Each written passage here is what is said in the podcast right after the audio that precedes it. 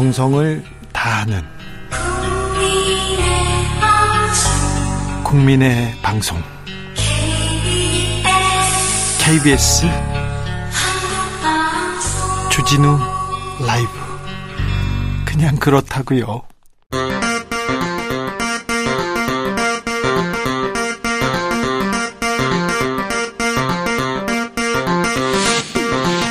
주진우 라이브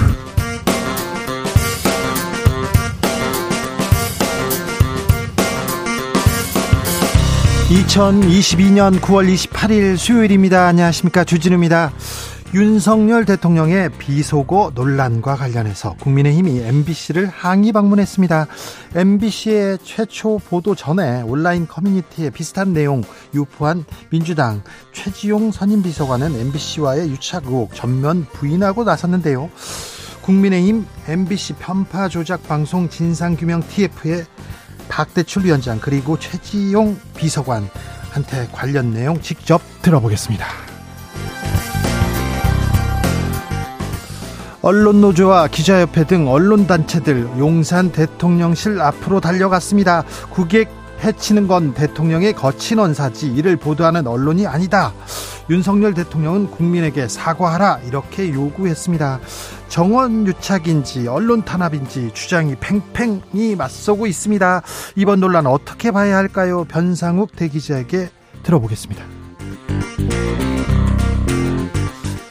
오늘 하루 국민의힘과 이준석 전 대표에게는 유난히 긴 하루가 될 것 같습니다.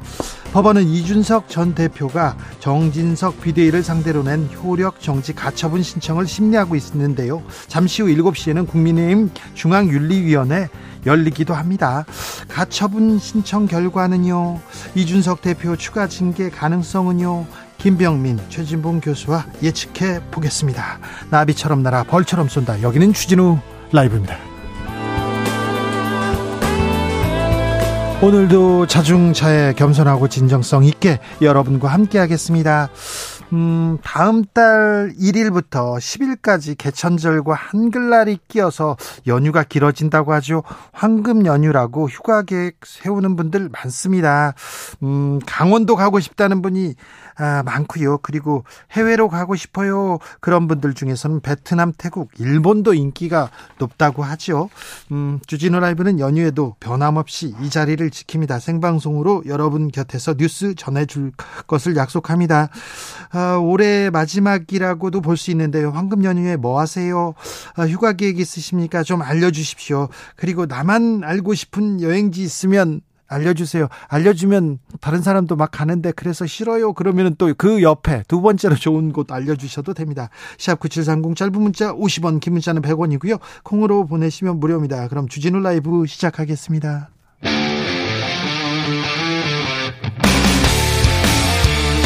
탐사보도 외길 인생 20년. 주 기자가 제일 싫어하는 것은? 이 세상에서 비리와 부리가 사라지는 그날까지. 오늘도 흔들림 없이 주진우 라이브와 함께.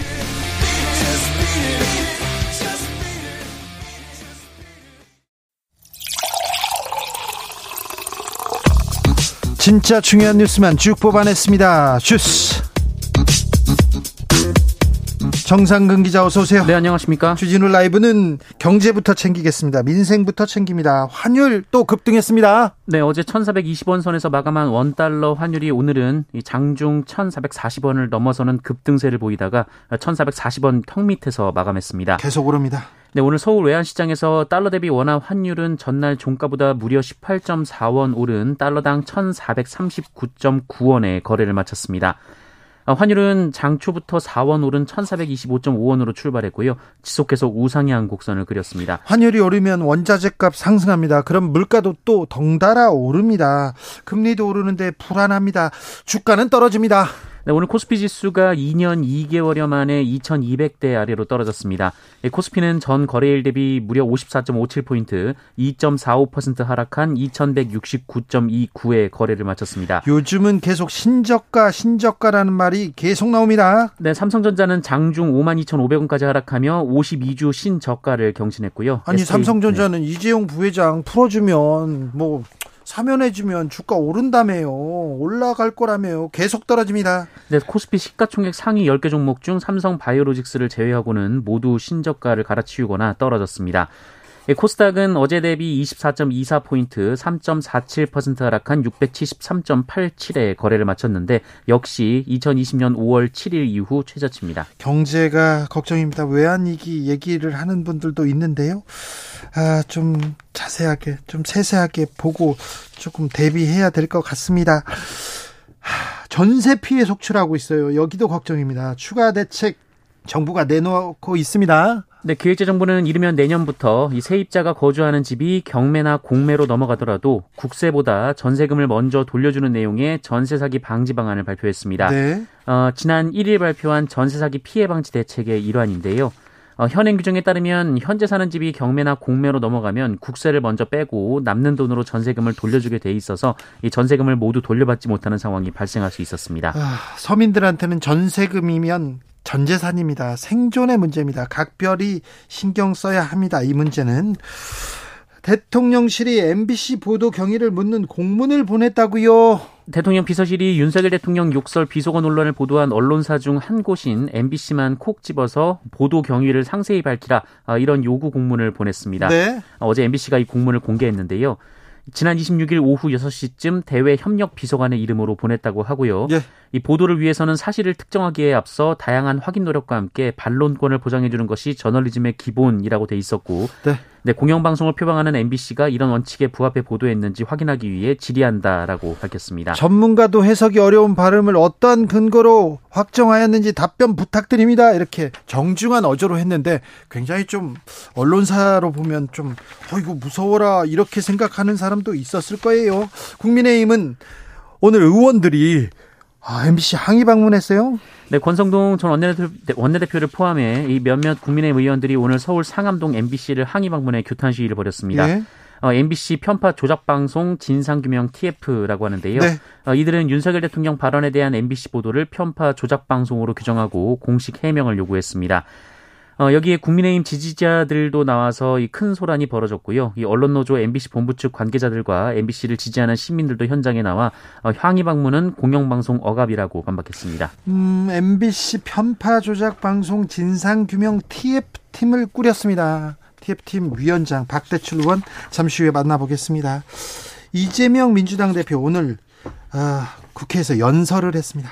네, 이재명 대표는 오늘 교섭단체 대표 연설을 통해 대통령의 영미 순방은 이 정부의 외교 수준을 적나라하게 보여줬다라면서 조문 없는 조문 외교, 굴욕적 한일 정상회동은 국격을 훼손했고 이 전기차 차별 시정을 위한 인플레이션 감축법 논의, 이 한미 통화 수합부 등 순방의 핵심 과제는 꺼내지도 못한 의제가 됐다라고 비판했습니다.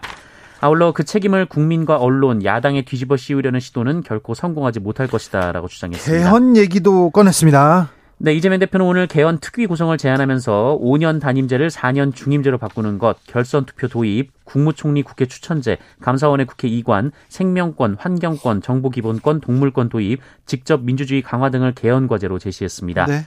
북한과 관련해서도 조건부 제재 완화와 단계적 동시 행동을 제안한다라고 말했습니다만 이 북한의 그릇된 관행과 태도에는 단호하게 변화를 요구하겠다라고 말했습니다.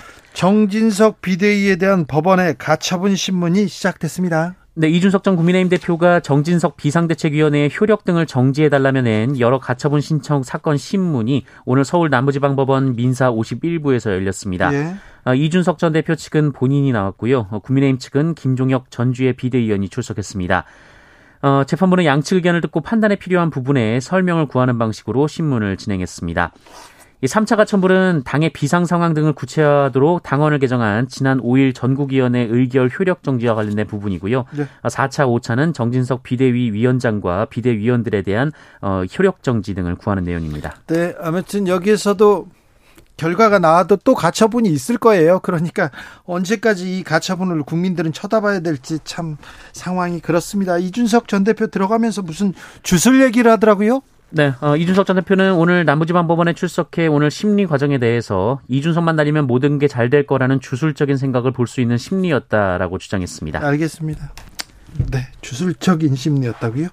이화영 전 경기도 부지사가 구속됐습니다. 네, 킨텍스 대표이사인 이화영 전 경기도 평화부지사가 대북 경협 사업을 도와주는 대가로 쌍방울 그룹으로부터 억대 뇌물을 받은 혐의로 구속이 됐습니다. 수원지방법원은 오늘 새벽 이 특정범죄 가중처벌법상 뇌물 및 정치자금법 위반 등 혐의를 받는 이화영 전 부지사 그리고 쌍방울 모 부회장에 대해서 검찰이 청구한 사전 구속영장을 모두 발부했는데요. 어떤 어떤 혐의를 받고 있습니까? 네, 이화영 전 부지사는 쌍방울 사회이사직을 마친 뒤 경기도 부지사를 역임한 2018년 8월부터 2020년 1월 그리고 킨텍스 대표를 맡은 2020년 9월부터 올해 초까지 3년간 이 쌍방울로부터 법인카드와 외제차 등 이 차량 세대를 제공받는 등 어, 뇌물 2억 5천여만 원을 받은 혐의를 받고 있습니다. 아, 또 자신의 측근을 이 쌍방울 직원으로 허위 등재해서 임금 9천여만 원을 지급받도록 한 혐의도 받고 있고요. 아들도 이 쌍방울 계열사에서 직원으로 허위 근무를 하고 월급을 받았다라는 의혹도 있습니다. 오늘 한덕수 국무총리 기시다 일본 총리와 만났습니다. 네, 아베 신조 전 일본 총리의 장례식 참석차 일본을 방문한 한덕수 국무총리가 오늘 기시다 후미오 일본 총리와 만났습니다. 면담 시간은 약 25분이었는데요. 어, 이 자리에서 한덕수 총리는 한일 양국은 가까운 이웃이고 민주주의 가치와 시장 경제 원칙을 공유하는 중요한 협력 파트너라고 말했고요. 기시다 총리는요? 네, 기시다 총리는 윤석열 대통령과 국무총리를 비롯해 많은 한국의 여러분들로부터 수많은 정중한 조의를 받았다며 사의를 표명했습니다. 네. 어, 이후 외교부는 브리핑을 통해 한덕수 총리는 강제징용 문제 해결을 포함한 한일 관계 개선 발전 방향에 대해 논의했다라고 밝혔는데요. 다만 구체적인 얘기는 오가지 않았다라고 말했습니다.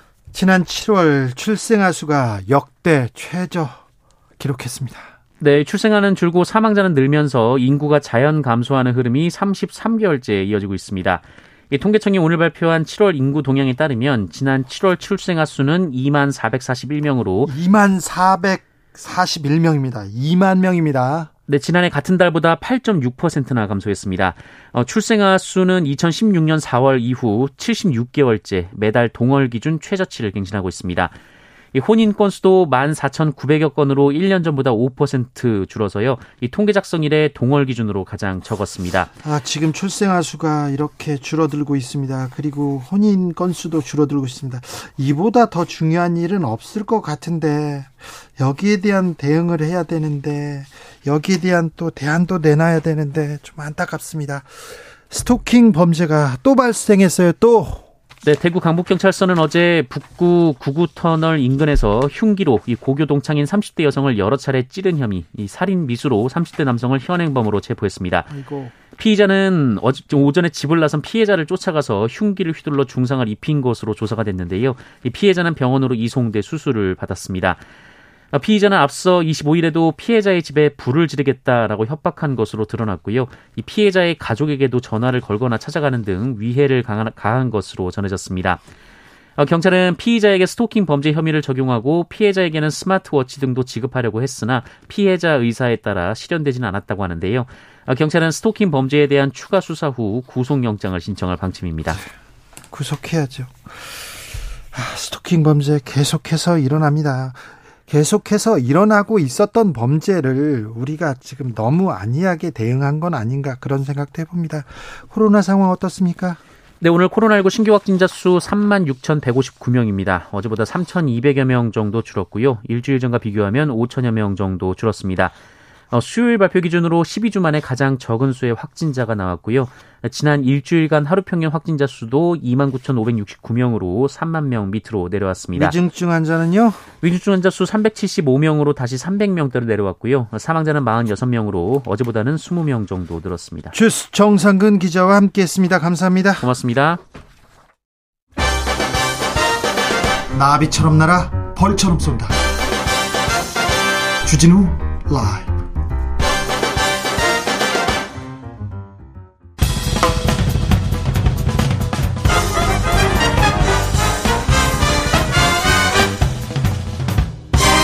훅 인터뷰 모두를 위한 모두를 향한 모두의 궁금증 훅 인터뷰 윤석열 대통령의 비속어 논란 최초 보도보다 먼저 온라인 커뮤니티에 올린 인물이 있습니다.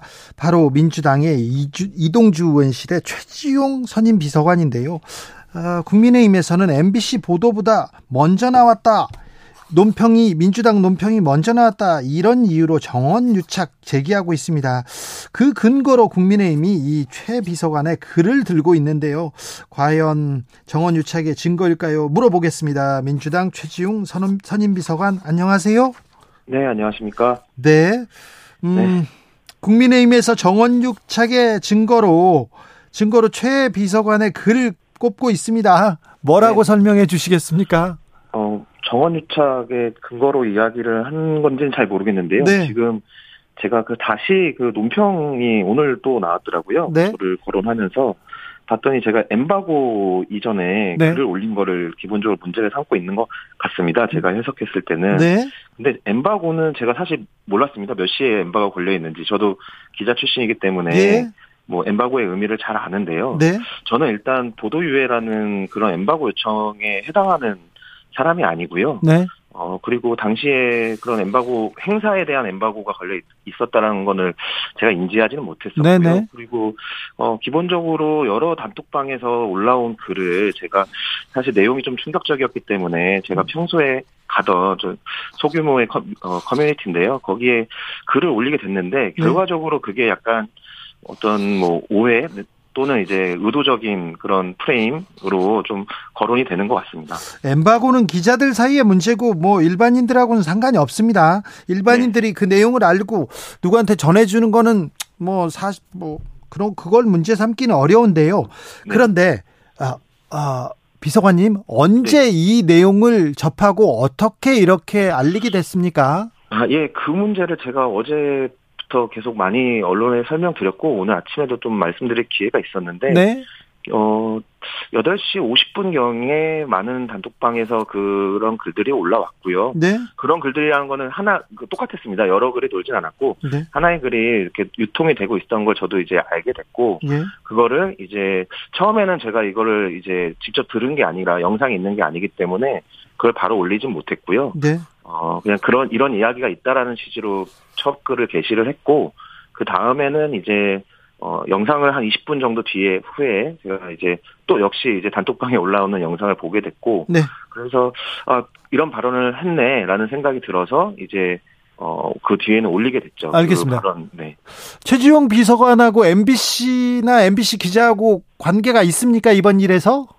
이번 일에서는 전혀 없습니다. 아, 이번 그러니까 그 받은 글이나 이 내용을 MBC 네. 기자한테 들은 거 아닙니까? 아, 전혀 아닙니다. MBC 기자한테 알려준 것도 아닙니까? 아닙니다. 아니 그런데 왜 네. 지금 최지용 비서, 네. 비서관 얘기를 하고 있는 거죠? 그러면요, 네. 민주, 민주당 의원이, 뭐 민주당 보좌관이니까 박홍근 원내대표한테 보고했습니까? 아, 제가 그럴 수 있는 위치는 아니고요. 그 네. 그 당시에 이미 제가 받은 시점에 저 저도 이제 또 후속으로 취재를 해보니까 네. 알아보니까 이미 그 원내대 아, 그날은 이제 정책조정회의였더라고요 목요일이었어가지고 네. 정책조정회의가 진행 중이었고 사실 거기 부자진도 배석을 못하고 뭐 의원님하고 소통할 수 있는 상황도 아니었기 때문에 네. 뭐 제가 뭐 그쪽에 알릴 일도 없고 네. 알릴 만한 위치에 있지가 않습니다. 알겠습니다. 네. 그럼 네. 그럼 박홍근 원내대표는 다른 쪽에서 이렇게 이 영상을 접하게 된 겁니까? 네, 뭐 박홍원 원내대표께서 설명을 하셨으니까 저는 그게 맞을 거라고 생각을 하고요. 왜냐하면 저도 같은 방식으로 이 영상을 처음 보게 됐으니까요. 네. 당연히 저희 당의 다른 분들도 어, 비슷한 방법으로 비슷한 형식으로 뭐 보게 되지 않았을까 생각합니다. 오전에 뭐 많은 사람들이 정치권 주변 사람들이 에, 보도되기 전에 많이 많은 사람들이 이 글을 접했을 접해 접한 것도 사실인 것 같아요. 아, 네, 맞습니다. 제, 사실 기자들이 많이 연락을 해 오시는데, 소위 그 기자들, 국회 기자들은 꿈이라고 여러 매체 기자들이 같이 서로 정보를 공유하는 네. 그런 단톡방들이 많이 있습니다. 네. 그래서 네. 자기들도 이 그 시간대에 다, 어, 올라왔고, 영상 글 이런 게 다 올라왔고, 네. 뭐, 여야 가리지 않고 다 영상을 봤을 건데, 그 네. 글도 보고, 네, 이렇게 문제 제기를 하는 것을 이해할 수 없다라는 반응들을 많이 보여줬습니다. 국민의힘에서 이거 네. 엠바고 상황이고 아무도 모르는데 네. 어떻게 유착 관계가 아니면 이거 최 비서관 알수 없다. 이거 유착 관계다. 이렇게 얘기하는데 이건 어떻게 아, 전혀 공감할 수 없고요. 그렇게 말하는 아 정말 그러시다면 정말 지금 뭐 저를 엠바고를 파기한 엠바고 상태에서 글을 게시한 걸 문제 삼는 것도 그렇고 뭔가 언론의 생태나 언론의 어떤 어떤 업무 방식이나 이런 것들에 대해서 정말 파악을 잘 못하고 계신 게 아닌가 이런 생각도 들고 그리고 어 뭐 제가 뭐 국민의힘 보좌진도 봤을 거다 이런 말을 언급을 하긴 했는데 저는 뭐 의원님들 국민의힘 의원님들도 분명히 네. 이 왜냐하면 생각해 보시면 어이 여당 출입 기자들이 대부분 대통령실로 이제 근무지가 이제 변경이 됐습니다. 대선 끝나고. 그래서 여당 기자들이나 네. 여당 보좌관들이 더 잘 알 텐데요. 네. 그리고 이제 뭐 의원 보좌진으로 있던 사람들이 이제 또 대통령실로 근무하기도 많이 갔죠. 하기 때문에 네. 오히려 그쪽에서 저는 더 빨랐을 거라고 생각을 합니다. 자, 비서관님. 네. 국힘에도 아는 사람들이 있을 거 아닙니까? 아, 근데 제가 이런 걸 뭐 확인하기에는 네. 좀 그렇습니다. 그렇습니까? 네. 아, 그 그날 오전 이미 네. 이 소식이 파다했는데 국힘 쪽에선 과연 아무도 보지 않았을까? 이건 의문으로 남습니다. 네, 맞습니다. 그렇죠. 네. 네. MBC를 향한 문제 제기 어, 어떻게 보고 계십니까? 지금 근데 저는 뭐 제가 이 논, 이런 논란에 사실 오게 된 것도 참 황당한 일이라고 생각을 하는데 네. 뭐 그냥 제가 보는 바로는 사실 MBC와 유착에서는 지금 국민의힘도 한 발을 빼는 것 같은 느낌이고요. 그래서 자막 문제로 이제 어 점점 옮겨가는 것 같습니다. 그래서 오늘도 저한테 뭐 MBC와 뭔가 오늘 나온 논평을 보면 사실 네. 그런 유착 관계를 잘 언급하시진 않아요. 네. 오히려 뭐 엠바고 전에 올렸다 이걸 문제로 또 이제 바꾸셨던데 네. 제가 봤을 때는 이게 논리가 탄탄하지 않기 때문에 계속 이렇게 말을 바꾸시는 게 아닌가 그런 생각이 좀 듭니다. 아무튼 이 대통령 비서고 논란과 관련해서 MBC나 MBC 기자하고는 어, 연락을 받거나 정보를 받은 적도 없고 정부 전해준 적도 없다 이렇게 말씀하시는 거죠? 네, 제가 근데 업무상 기자들과 접촉이 많을 수밖에 없는 업무라서 당연히 MBC 기자님들하고도 이제 연락도 하고 어, 문자도 주고받는 경우가 있었는데 목요일, 수요일, 금요일까지도 뭐 그 주말 지나서 어 어제까지도 MBC 기자하고는 소통이 없었습니다. 아 그렇습니까? 그 이후에도 네. 네. 뭐냐고 뭐, 물어보지도 않고요. 사실 네. 저 국감 국정감사 지금 국회의원실이 가장 1년 중에 바쁠 때인데요. 네. 어, 국정감사 아이템 준비로 그 기자님하고 소통한 건 있었습니다 오늘. 네. 네. 알겠어요. 네. 네. 갑자기 최지용 비서관 이름이 나와서 깜짝 놀랐어요. 네. 네. 네. 기자였는데 얼마 전까지. 그렇죠. 네. 네. 언제 글로 가셨어요 민주당에는? 아, 예. 뭐 제가 미리 말씀을 못 드렸어가지고 죄송하고요. 제가 네. 이번 21대 개원하면서 예, 이직을 하게 됐습니다. 네. 청와대 출입 기자도 하셨잖아요. 아, 예, 맞습니다. 문재인 대통령 초반에 제가 출입을 했었습니다. 네, 그런데 이게 대통령실에서 벌어지는 일들 어떻게 보셨어요? 이 관련 일, 일과 관련해서? 저는 사실 이게 사실 관계를 확인하지 않았다. 이 맥락이 조금 이해가 잘 되지 않는데요. 네.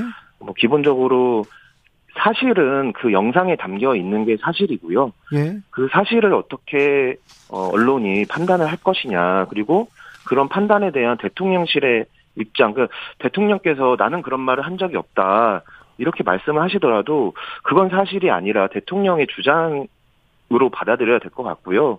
만약에 그게 대통령이 아 나는 그렇게 말한 게 아니라 이렇게 말한 것이다 라고 했을 때 언론이 납득할 수 있을 만한 수준의 답변이었다고 한다면 아마 보도가 되지 않거나 아니면 언론의 판단과 예. 대통령의 말씀이 같이 보도되지 않았을까. 오히려 그 대처가 14시간이나 걸려서 그렇죠. 예, 걸 가져왔다는 게 조금 이해는 되지 않고 오히려 그게 가장 유사한 단어를 좀 찾으신 게 아닌가 그렇게도 좀 생각이 듭니다. 비서관님이 뭐 취재했으니까 이런 큰 일이 있을 때 이런 보도 나간다 하면서 대통령실에 또 입장을 물어보잖아요. 사실 확인을 그렇죠. 하잖아요. 네, 네 맞습니다. 네. 근데 그때 그당, 네. 그때 좀 대답을 해줬으면 네, 뭐 그게 이제 대통령의 그 말씀을 뭐 확인하기 어려웠다 이런 얘기도 있는 것 같은데 이제 처음에 비보도 요청하면서 이게 공식 석상이 아니었고 뭐 개인적 사적 발언이고 뭐 이렇게 했던 게 기자들 기자 관점에서 보기에는 아 저게 대통령실의 입장이구나 이 발언 자체를 부정하지 않는구나 이렇게 판단할 수밖에 없는 상황이었다고 봅니다. 알겠습니다. 얘기 잘 네. 들었습니다. 네, 감사합니다. 민주당 이동주 원실의 최지용 선임 비서관이었습니다. 황금 연휴 어떻게 보내시는지 여러분들 많은 계획 세우셨군요. 4143님 황금 연휴요? 아들과 시골에 마늘 심으러 갑니다. 고, 고구마도 캐고요. 아, 지금 고구마를 수확할 계절이거든요. 마늘을 지금 심 습니까? 지금 심어서, 어, 김장철 했습니까? 아, 그렇군요. 몰랐네요. 9628님, 저는 가족들이랑 캠핑 가려고요. 요즘 캠핑장 잡는 것도 쉽지가 않아요. 그래도 이렇게 좋은 날 아이들과 불멍하다 오려고요. 진짜 이렇게 좋은 날 가을은 진짜 금같이 귀합니다. 짧습니다. 그러니까 잘 아이들과 잘 보내셨으면 합니다. 5944님, 요즘 같은 가을날 문경세제 걷는 길 추천합니다. 일상에서 탈출해 좋은 시간을 보낼 수 있습니다. 문경세제요. 오, 그렇군요. 3123님, 북적북적한 인파를 피하고 판에 박힌 여행지가 지겹다면 제가 가족과 함께 방문했던 전북 부안군 고슴, 고슴도치섬 위도 추천합니다. 아, 위도를 고슴도치섬 이렇게도 말하는군요. 20km가 넘는 해안 일주도를 달릴 수 있고요. 해수욕장, 해안 절벽, 치유의 숲이 있는 섬 여행 종합 선물 세트라고 할 수 있습니다. 아, 위도. 네. 아름답습니다. 위도. 이 2989님 휴일에 쉬지도 못하고 항상 뉴스 전해주시는 주셔서 감사합니다. 덕분에 뉴스는 주진우 라이브만 듣고 믿고 있습니다. 감사합니다. 얘기하는데 저도 감사합니다. 교통정보센터 다녀오겠습니다. 유하영 씨.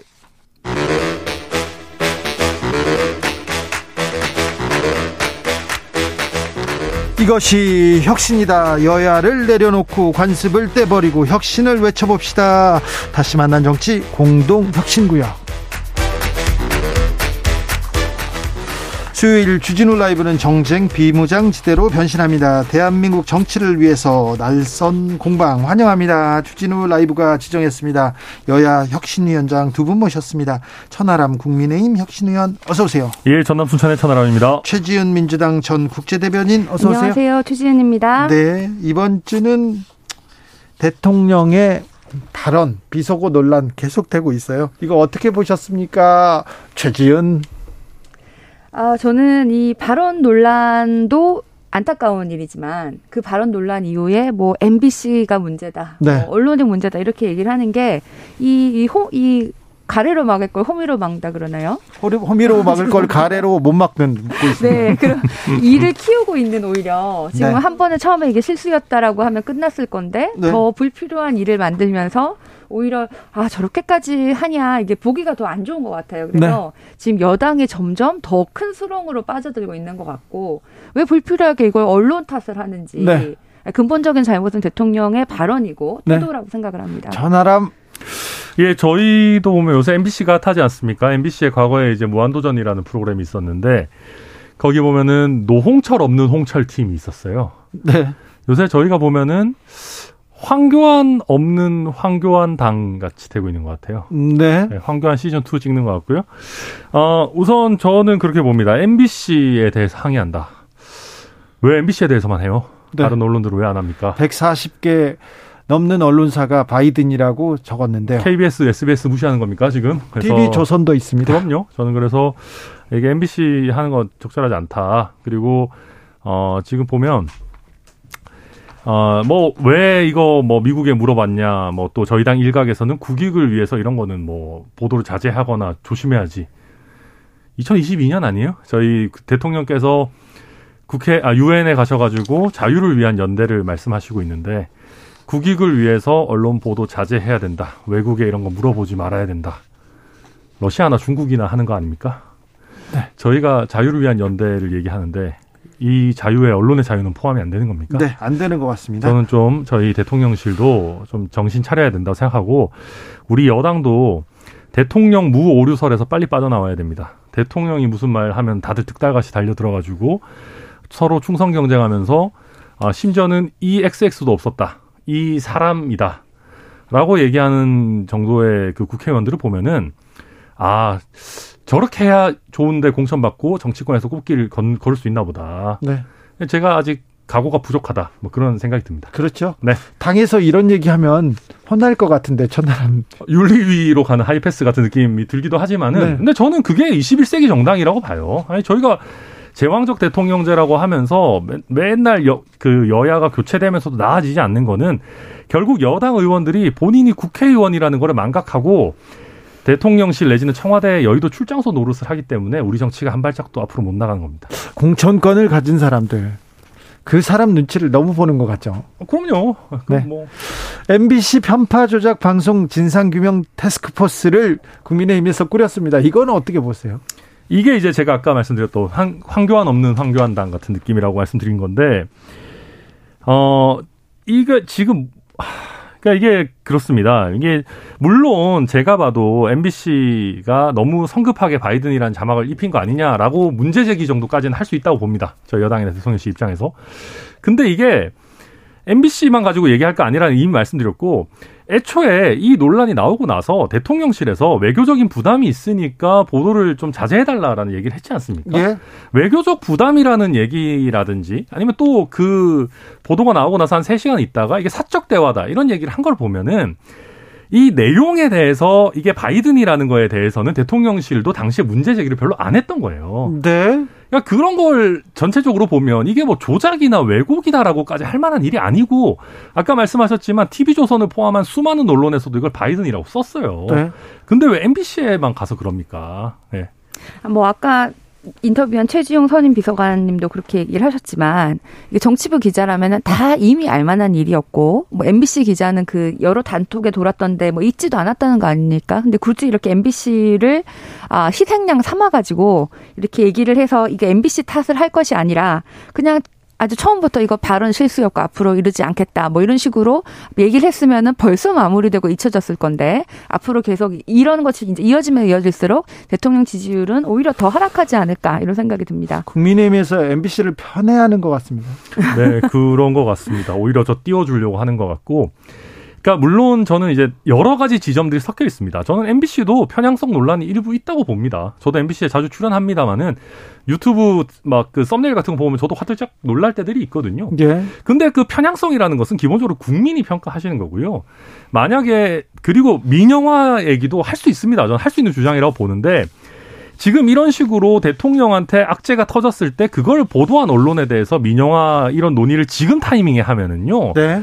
이거는 언론 탄압 프레임에 오히려 저희가 반대로 말려듭니다. 그러니까 어떤 주장을 할 때도 타이밍과 상황을 봐야 되는 거 아니겠습니까? 그래서 네. 저희가 원래 MBC 별로 안 좋아하고 MBC에 안 좋은 광우병 추억이 있고 이런 거와 이번 사안은 별개로 떼서 개별적으로 보고 논리적으로 얘기를 해야 된다. 저는 그렇게 생각합니다. 근데 이 개별적으로 보고 논리적으로 합리적으로 판단하는 목소리가 국민의힘에서 점점 줄어드는 것 같아요. 어, 아무래도 지금 이제 정권 초고 또 대통령과 대통령실에서 어찌 보면 진상조사 게다가 이제 이 국익 이런 어떤 프레임을 이미 이제 자, 설정을 한 것 아니겠습니까? 네. 그러다 보니까 여당도 당연히 어느 정도는 거기에 뭐 힘을 실어 주려고 하는 것 같은데요. 근데 네. 아쉬운 거는 이럴 때일수록 당내에서 소장파 목소리가 어느 정도 나와줘야 됩니다. 저는 이번에 21대 국회죠, 지금이. 굉장히 실망스러운 부분은 저희도 그렇고 민주당도 그렇고 과거에 무슨 있었던 그 흔한 소장파 모임도 뭐가 있는지 잘 모르겠어요. 민주당에 그나마 조금 박해가 있었지만 사실상 와해가 됐고 저희 당도 뭐 좀 얘기하면은 또 친 이준석계다 이래가지고 다 목소리 막아버리고 그래서 아무도 지금 제대로 목소리를 안 내는 어 굉장히 참 답답한 정당으로 되고 있는 것 같습니다. 그런 또 측면이 있어요. 네, 여당도 그렇고 야당도 좀 그렇다 이렇게 지적하는 분들도 있습니다. 민주당에서는 이거 외교적으로 총체적인 난국이었다. 박진 외교부 장관 해임 건의안 발의했습니다. 이거 어떻게 보시는지요? 네, 어, 사실 지난번에 펠로시 하원 의장 왔을 때 만나지 않, 않았을 때도 만나지 않을 수는 있는데 뭐 휴가 가서 안 만난다 뭐 이랬다가 나중에 뭐 말 바꾸고 뭐 이런 것들이 어, 대통령실에서 대처를 왜 이렇게 하나 이런 얘기가 나왔어요. 네. 그리고 지금 순방이 첫 번째도 말이 많았는데 두 번째는 이제 더 말이 많은 이런 상황이 있고 이제 외교적인 아 정말 참사다 이런 얘기가 나올 만한 상황이 됐죠. 근데 저는 어 여, 우리 야당으로서는 당연히 여기에 대해서 문책을 해야 되고 또 이런 모든 것에서 외교부 장관이 책임자라고 볼 수 있기 때문에 박진 외교부 장관 해임 건의안을 발의한 것은 뭐 적절했다고 보입니다. 하지만 제가 사실 이 여기서 일하시는 분들한테 얘기를 좀 들어보면은 지금 일하는 사람은 박진 외교부 장관밖에 안 보인다고 그러거든요. 아 그래요? 예, 그래서 정말로 사실은 어 박진 외교부 장관은 외교에 굉장히 경험이 많으시고 어 외교부 장관의 개인의 잘못이라고 보이진 않고 지금 책임을 져셔야 되는 자리니까 이런 걸 당한 것이지만 어 실제로 능력도 있는 분이시고 경험도 많은 분이신데 지금 외교부 장관의 개인의 문제가 아니고 사실은 이 발언을 한 것도 대통령이고 실수를 한 것도 대통령이고 그리고 심지어는 그, 그 대통령실에 있는 그 의전 비서관 이런 분들도 뭐 굉장히 경험이 많으신 분들이 지금 인선은 됐다고 하는데 그 왜 이분들이 제대로 능력을 제대로 발현하지 못하나 이런 걸 보면은 이 전문가들이 자기의 경험을 가지고 일할 수 없는 의사 구조가 있다든지 네. 뭐 굉장히 뭐 수직적이라든지 아니면은 이 이 사람들 말고 뭐 새로운 목소리 뭐 비선이라고 하긴 그렇지만은 또 제3의 세력이 뭐 의사 결정을 하는 구조라든지 이런 게 있다가 지금 일이 어긋난 것이 아닌가라는 의심이 들거든요. 그래서 우리가 어 해임 건의안 할 수 있고 여, 뭐 야당으로선 적절하게 대처를 했지만 박진 외교부 장관의 어 장관이 바뀐다고 해서 근본적인 문제가 해결되지는 않을 것이고 근본적으로는 대통령의 실책이라고 보입니다. 일단 이 박진 외교부 장관 해임 건의안 들고 이렇게 하는 게 너무 촌스러워요. 딱 옛날 정치 느낌입니다. 네. 네. 제가 민주당의 그 인사분들한테 취재한 내용도 그거예요. 박진 외교부 장관을 문제 삼는 게 별로 아니다. 사실 정확히 얘기하면 대통령실의 외교 라인을 문제 네. 삼고 싶은데 대통령실 직원에 대한 어, 해임 건의 이런 건 없으니까 네. 박진을 대표로 해가지고 이렇게 해임 건의 하는 건데요. 이게 이제 좀 사실 국민들이요 이런 거 안 해도 저희 대통령실이나 이런 부분의 부족함을 이미 많이 느끼고 계십니다. 여러 뭐 네, 뭐 조사 결과 네. 나오고 있고. 예. 근데 이거를 그냥 외교부 장관에 대한 해임 건의안 이렇게 해버리면 오히려 또 진영에 갇히는 정쟁의 대상이 되고요. 또 한 가지는 박진을 정말로 꼭 잘라야 된다라는 것도 아닌데 이 해임 건의를 하고도 통과시키면은요. 우리 외교부 장관 이제 밖에 나가가지고 외교 못합니다. 다른 나라에서 아니 회임 건의된 외교부 장관 뭐 제대로 상대나 해주겠습니까? 이거 우리나라의 외교 역량을 굉장히 약화시킬 수 있는 건데 이거에 대해서 그냥 아 네가 외교 그 수장이니까 알아서 책임져 이거 굉장히 무책임한 자세다 생각합니다. 이재명 대표 오늘 교섭단체 대표연설에서 이번 외교 참사 책임을 분명히 묻겠다고 얘기했습니다. 아무래도 해임 건의하는 통과 가능성도 있습니다. 민주당이 아, 뭉치면 해임 건의 가능하거든요. 네, 아마 통과하겠죠. 민주당의 경우에는 통과시키려고 할 것이고 이게 또 야당으로서는 해야 될 역할이라고 생각을 합니다. 아, 그런데 그 다음에 이제 대통령의 결단이라든지 아, 이런 것으로 최종 결정이 되지 않을까 싶은데요. 근데 제 생각에는 이번에도 이런 일이 있었을 때 있었던 이런 어, 잘못된 발언 이런 것이 가장 큰 문제지만 그 이후에 대통령실이 조금 더 잘 대처했더라면은 네. 외교부 장관 해임 건의안으로 방향이 가지 않았을 텐데 아, 앞으로 누가 외교부 장관을 하려고 할지 박진 장관이 하지 않, 한, 아, 이제 앞으로 못 하시게 되더라도 예를 들어서 어, 대통령실부터 좀 근본적인 변화가 필요하다고 생각합니다. 네, 오사공원님께서 국민 입장에서는 바이든이든 날리면이든 이게 중요한 게 아니라 민생 경제에 대한 문제 절실합니다. 정치인들은 제발 비난 말싸움 그만하고 제대로 된 경제 정책 제시하고 설명해 주세요. 실행해 주세요. 얘기했습니다. 오늘 천나람 위원 응원 문자가 많이 옵니다. 특별히 천나람 친구들 다 왔습니다. 1053님 천하람 화이팅. 천하람을 당대표로 어, 천하람 깨어있는 정치인 계속 얘기하는 천하, 천하람 의원 윤리위원회 가는 거 아닌가요? 네, 그래도 바른 말 대봤자 윤리위 엔딩입니다. 네. 예. 바른 말 쓴소리 하실 때가 제일 멋있습니다. 이렇게 얘기합니다.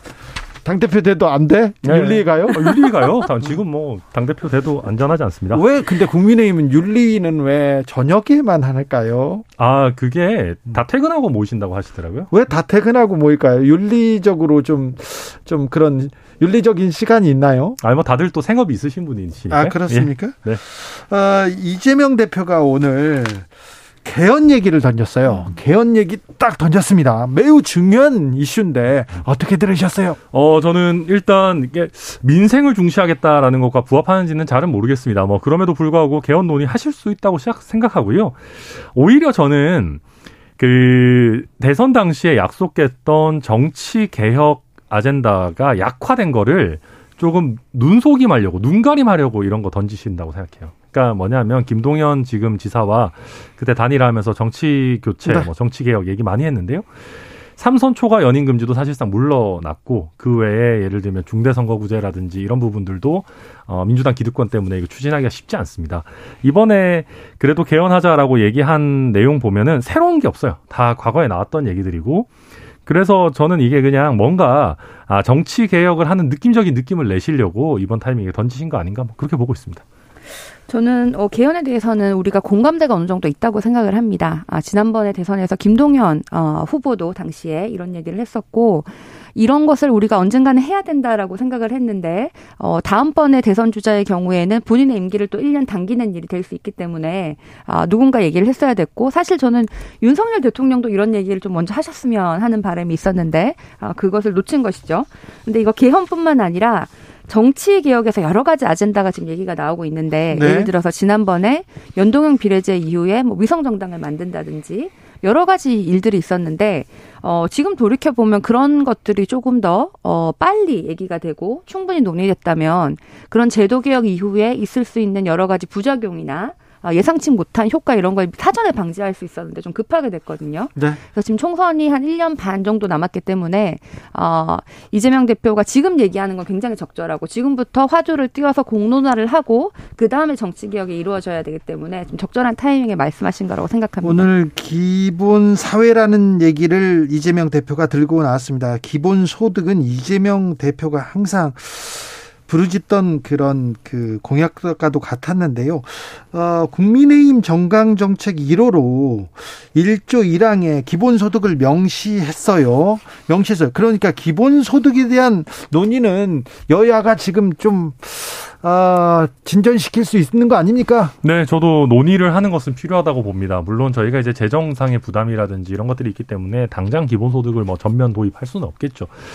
어, 그러나 어, 앞으로 가면 갈수록 뭐 AI라든지 로보틱스라든지 이런 것들이 발전해가지고 이제 고용 없는 성장이 계속된다라고 하면은 우리가 정말로 기본 소득이 반드시 필요한 사회가 될지도 모릅니다. 네. 슬픈 얘기지만은. 그래서 그때를 대비한 제도, 연, 제도 연구는 계속 해 나가야 되고, 다만 제가 이재명 대표님의 이 기본 시리즈에 대해서 조금 안 좋게 평가하는 부분은 그러니까 깊은 고민 없이 그냥 던지시는 거 아닌가 하는 생각이 들 때가 있어요. 그러니까 깊은 고민 없이 몇 년 동안 기본소득을 외치진 않을 거 아닙니까? 아니 근데 다만 이게 오히려 개념을 좀 오염시키는 부분들이 있거든요.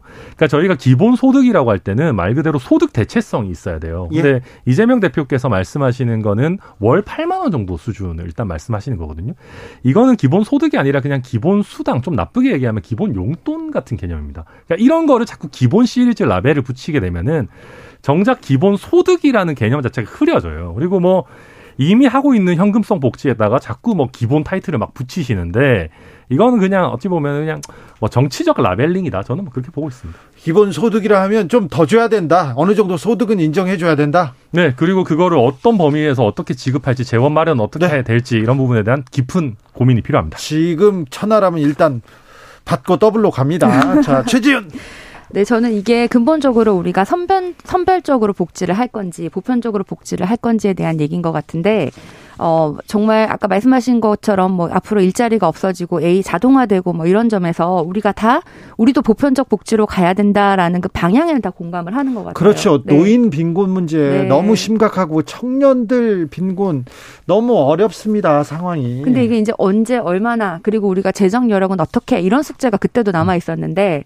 사실 어 저는 개인적으로는 이게 중 장기 과제는 아니고 중기 과제인 건 분명해요. 빨리 해야 되는데 당장 지금 필요하냐 이건 저는 조금 걱정이에요. 오히려 제가 기본소득을 어 선대위 때 열심히 옹호하는 사람이었지만은 지금 우리가 너무 인플레이션이 많고 오히려 재정을 너무 확대하기에는 지금은 조금 경기가 어려우니까 지금보다는 한 내년 뭐 하반기만 돼도 좀 경기가 좋아질 거란 예측이 많으니 네. 그때부터 조금 시작할 수 있게 지금부터는 제도적인 토론 공론을 이제 시작하는 아, 그런 방향은 적극 찬성하는데요. 네. 어, 이, 잠시만요. 예. 최지은 네. 아, 전 대변인은 오늘 마지막 시간입니다. 마지막 시간인데 세계은행으로 가신다고요? 네, 원래 저는 원래 세계은행에 계셨죠. 예, 거기 한 7년 워싱턴 DC 본사에 있었고 이제 어디로 아, 가요? 지금은 한국의 세계은행 사무소가 조그마한 게 있어요. 거기에 거기에 가 있기로 했습니다. 아, 네. 대단하십니다. 저는 세계은행이 아니라 두 개 은행도 못 갈 것 같아요. 네. 죄송합니다. 이상한 소리 해가지고. 네, 예. 많이 이상합니다. 예. 네. 그런데 어우, 네. 세계은행으로 가면 뭐 돈도 많이 받을 것 같고 잘 된 거죠. 뭐 일단 제가 정치를 시작했는데 네. 뭐 낙선도 했고 또 제가 선대위에 활동을 했지만 이재명 대표도 또 당시에 낙선도 했고 뭐 이런 경험을 겪으면서 제 부족한 것도 많이 좀 더 채우고 싶다라는 생각도 있었고. 자, 그러니까 아무튼 예. 경제 전문가입니다. 최지은이 보기에 네. 지금 환율이 막 올라가잖아요. 네. 금리도 막 올라가고 주가 떨어지고 서민들 무섭거든요. 네. 하루가 하루가 네. 어떻게 하는 거야 이거. 아, 원자재 값 상승하고 우리 삶은 어떻게 되는가 걱정하는데 지금 매우 어려운 시기죠. 더 어려워집니까? 지금 굉장히 어렵고 어 아직까지도 어 지금 자산 시장만 뭐 뭐, 뭐 이렇게 지금 뭐 주식 시장이나 이런 게 붕괴가 됐지 아직까지 실물 경제까지는 덜 왔다고 볼 수 있어요. 그래서 그럼 근데 더, 뭡니까? 더 어려워질 수 있다고 생각을 하고 그럼에도 불구하고 아 한국뿐만 아니라 미국의 인플레이션이나 이런 게 얼마나 빨리 잡히느냐에 따라서 미국과 한국의 인플레이션이 물가가 좀 안정되면은 금리를 급하게 올릴 필요는 없거든요. 네. 그래서 물가만 안정되면은 어 내년 하반기부터는 좋아질 것이다라는 예측도 많습니다. 내년 하반기까지는 좀 견뎌야 된다. 근데 그걸 우리가 이제 물가를 보고 물가가 빨리 잡히면 되면 특히 미국에 그러면 금리를 그렇게 급하게 올리지 않아도 되기 때문에 네. 상대적으로 어뭐 자산 시장에 대해서 위축이 좀 덜할 건데 이제 그 이제 물가를 지금 계속 보고 이 물가가 얼마나 잡히느냐를 봐야 될게 가장 중요한 지표라고 보입니다. 앞으로 이제 최지은 전 대변인한테는 국제 경제 예.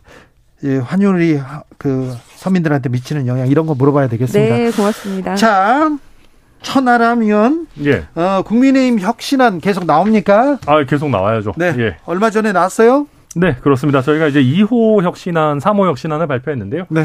2호 혁신안은 쉽게, 쉽게 얘기하면 그런 겁니다.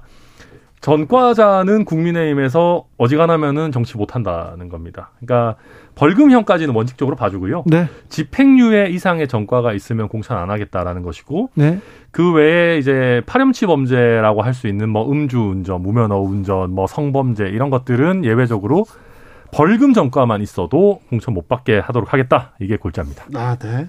어떻게 보셨어요? 뭐 저는 이런 방향은 굉장히 좋은데 아좀 뭐 예를 들어서 뭐 음주운전 같은 경우에는 굉장히 많은 분이 실제로 지금 지난번에 공천받은 분의 15%인가요? 실제로 음주운전 전과가 있다 그래요. 그래서 뭐 실현 가능성 뭐 이런 거에 대해서도 조금 아, 구체적으로 해야 될 것 같고 또 이 이 또 최재형 어, 어 혁신위원장이 말씀하신 것 중에는 기초 자격 평가 확대도 있었던 것 같은데 어 이런 것도 예를 들어서 왜 그동안 공직 후보자를 하기로 했으면은 어 그럼 국회의원도 해야 되는 거 아니냐 이런 것도 굉장히 적절한 것 같은데 근데 당 근데 다만 국회의원의 그 뭐 다양성에 대한 대표성이라든지 실적을 시험으로 평가할 수 있느냐 어, 시험이 과, 과연 만능이냐 이런 거에 대해서는 좀 더 어, 심도 있는 논의가 돼야 될 것 같은데요. 한편으로는 이런 기초자격 평가 확대가 결국은 이준석 전 대표가 만든 건데 아, 이준석 전 대표가 지난번 선거 승리에 어, 도움을 줬다라는 걸 또 또 다시 한번 보여주는 것 같기도 합니다. 그러니까 우선 그렇습니다. 이게 참 어려운 문제인데 일단 15%가 음주 전과가 있다는 거는 아닐 겁니다. 아마 이게 그 전과가 있는 공천자 중에 뭐 음주 전과 비율이 뭐 몇 프로 이런 걸 거고요. 우리 국회의원이 300명 중에 45명이 아, 음주 전과가 있지는 않을 것 같고. 예. 그다음에 이 기초 자격 시험 같은 경우는 그러니까 성적 순으로 뽑자 이런 건 아닙니다. 그러니까 뭐 성적 순 뭐줄 세우고 우리가 뭐 고등학교도 아니고 그러면 안 되고요. 대신에 저희가 보면은 요즘 저희 당도 보면 그렇지만은 당원 당규나 헌법이나 저희 당의 기본적인 정책이나 이런 것도 잘 모르면서 정치하는 분들도 계시는 것 같아요. 그러니까 그런 거를 한번 보고 공부하고 최소한의 자격 시험입니다. 그리고 이게 우리가 정치 그러 예를 들면 또 그런 논쟁도 있었어요. 아니 한 번 당선된 사람이 국민에 의해서 평가받은 사람이 또 쳐야 되냐라고 하지만 또 쳐라. 왜 또 쳐야 되냐? 재교육을 받아라라는 겁니다. 그때 그때 좀 꾸준히 공부하는 정당으로 가자라는 네. 기본적인 취지입니다. 재교육도 좋고요, 시험도 좋은데 좀 그만 싸웠으면 좋겠어요, 국민의힘. 그러니까 그러니까 이제 기본적으로 알 거는 알고 헌법 정신에 대한 이해도가 높아져야지 덜 싸웁니다. 아니 국민의힘에서 싸우는데 이게 네. 국민을 위한 민생을 위한 싸움 아닌가 알잖아요. 근데 언제까지 싸울 거예요? 몰라요, 저도. 네. 좀덜 싸워야죠, 진짜로. 아니 그리고 그러니까, 정치인들이 정치로 해결 안, 안 하려고 하잖아요. 그러니까 싸우 싸우는 거 좋습니다. 정치는 기본적으로 싸우는 거지만은 그렇죠. 의미 있는 싸움을 하고 뭔가 정말 좀 도움이 되는 싸움을 해야 되는 건데 지금 예를 들면 저희 당의 윤리위 이준석 대표 징계 그거 다음에 가처분, 가처분. 뭐 다섯 번 여섯 번다 쓰잘데기 없는 거지 않습니까? 그러니까 이준석 대표를 무리하게 이렇게 하려다 보니까 이런 일이 생기는 건데 이런 거는 이제 좀 그만해야 된다. 저도 그렇게 생각합니다. 네. 언제까지 그렇게 싸워야 되는지 또 맷집이 좋아야 정치를 하나 이렇게 생각합니다. 아, 특별히 최지은 전 국제 대변인, 우리 청년 대변인이었는데, 네. 앞으로 앞날을 좀 기대하고 또 건투를 빌겠습니다. 고맙습니다. 네. 잘 되겠죠. 경제 아, 얘기도 자꾸 너무 막 영원히 정치계를 떠나시는 것 같은 느낌인데 그런 거 전혀 아니시잖아요. 그 민주연구원 부원장은 계속 하신대요. 아, 그래요? 네. 계속 하는 게 아니고 최근에 연락이 이제 해달라고 연락이 아, 와서 하겠다고 이제 했고. 아, 이번에 또 민주연구원 부원장을 또 맡았어요? 네, 그 아직 공식 발표는 아, 아닌데요. 아, 제가 네, 땜박으로 네, 깨서 죄송합니다. 네. 제가. 아, 이거 뭐. 아니, 뭐. 아, 저한테 공문 보내십시오. 예. 그러니까 커뮤니티에다 보내고 저 항의 시위는 우리는 안 하는 걸로. 예. 네. 아, 네. 저, 저는 그래서 정, 정책 분야에서 네. 이게 정치 활동이라기보다는 네. 정책 분야에서 제가 잘할 수 있는 걸로 기여하고자 당원으로서 기여하고자 하는 마음입니다. 알겠습니다. 2020년 이렇게 양당이 공천 통과한 지역구 후보자 487명 그러니까 민주당과 통합당 이렇게 다 봤는데요. 이 중 음주 전과자는 47명에 달했다는 거 전화 전하겠습니다. 맞네요. 아, 맞네요. 한 10% 되네요. 네, 아니 네. 그러니까 근데 그 후보자 중에 그러니까 10%까지는 아닌데 어우 맞네요. 10% 되니까. 예. 네. 어유 참 이렇게 정과 가진 분들이 자기도 이렇게 못 돌보면서 정치하시겠다고 하시는 분들 많습니다. 공동혁신구역 여기서 마무리하겠습니다. 천하람 최지은 최지은 천하람 감사합니다. 고맙습니다. 감사합니다. 최지은 대변인 잘 가시고요. 또또 네. 또 오세요. 고맙습니다. 감사합니다.